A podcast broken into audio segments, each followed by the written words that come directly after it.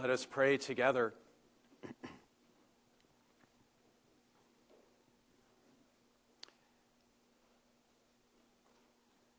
Dear God, we thank you that with you, death is never the end of the story. We thank you that death is never the end of the story with you.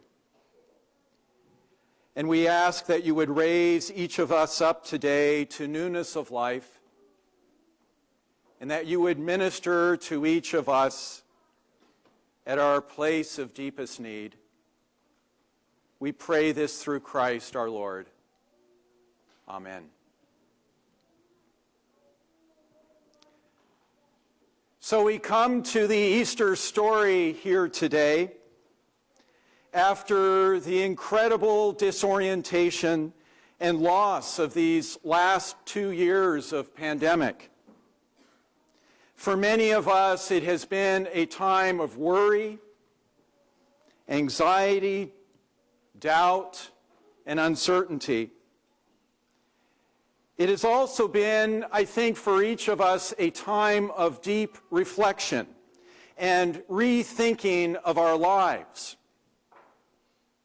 of our faith and of our church. And because of all the different things that we have been through these last two years, I found myself noticing some new things in this old, old story. In particular, after Peter and John's amazing foot race to the tomb, and then when they inexplicably just go straight home, I felt my eye drawn instead to how Mary Magdalene is the only one who stays there. And how it is through her tears, through her tears, that she's able to see more clearly than anyone else. Isn't that interesting? Our dear Mary Magdalene does not avert her eyes, does not deny the reality of death, does not run away from this terrible space of emptiness, loss, and unknowing. So, dear friends like Mary, where do you and I find ourselves today weeping at the tomb? Weeping for the horrifying violence in Ukraine, Yemen, and Myanmar, and the refugee and food crises that they are unleashing. Maybe weeping for our planet and the environmental catastrophe that we're finding yet another reason to ignore. Weeping for our deeply polarized and divided nation weeping for the church, capital C, that so often feels like it is in free fall. Or maybe weeping for some brokenness in our own soul or in our circle of relationships in our lives. All week, I've been pondering the mystery that it is to Mary Magdalene the one who stays in the place of tears, to whom the risen Jesus appears. And it is through her tears that she becomes the one who first actually gets to see Jesus, to whom the risen Jesus appears, even though at first she thinks he is only the gardener.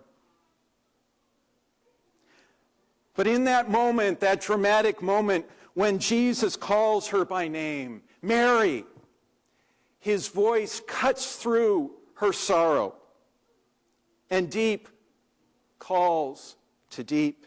And she immediately recognizes him and calls out, Teacher.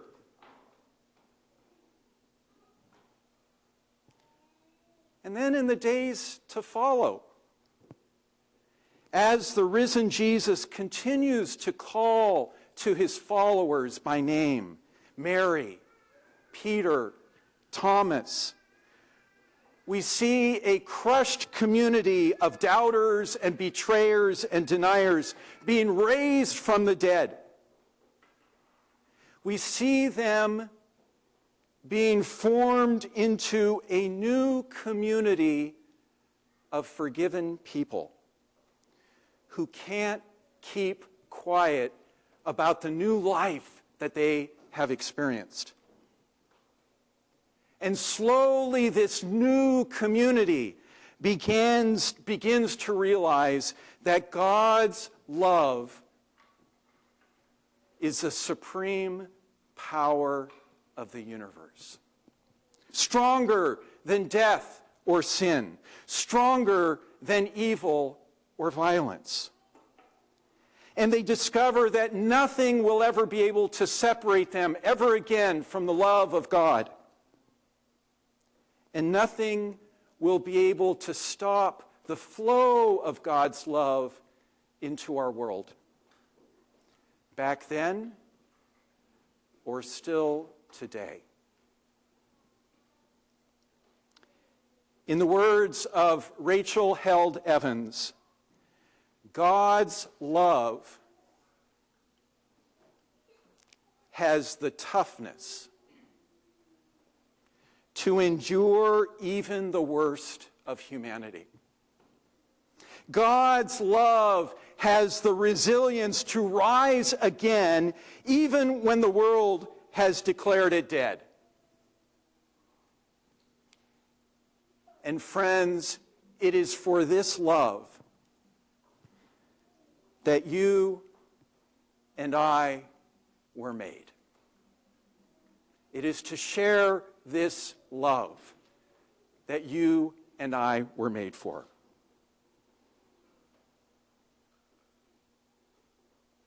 And so I believe in the words of a Wendell Berry poem you and I are called to become a people who practice resurrection together. Now, let me be very clear.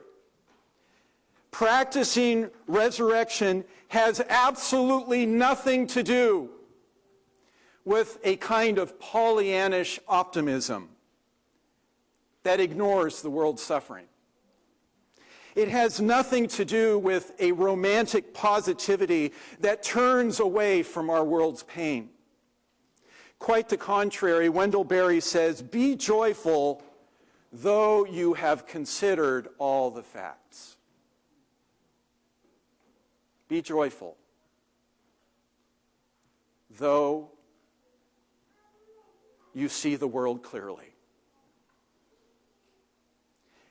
And so, dear friends, what we're talking about here is that we are a people who move toward those in our world who are suffering, not away from them. We don't avert our eyes.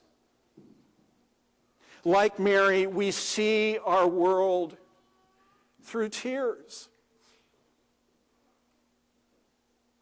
Maybe crying people are the only sane people on this planet right now. But here's the key. Here's the key. We do not focus on what is dying in our world. We see all the chaos. We see the collapsing structures, don't we? We see that so much around us feels like it is in free fall, but we do not focus on it. Instead, we scan our world. We scan our nation. We scan our church. We scan our own lives. And we look for what is rising in the midst of the ruins. What is rising? We look for the places in our world where God is bringing good out of evil so wisely and so beautifully. We look for the places where joy is bubbling up, where love is emerging, where justice is breaking forth, where God is at work.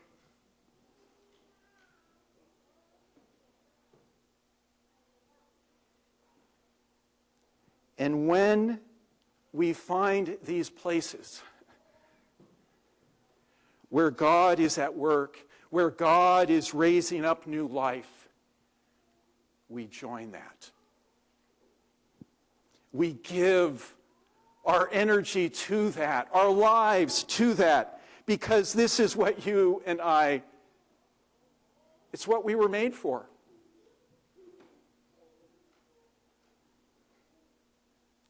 We practice resurrection.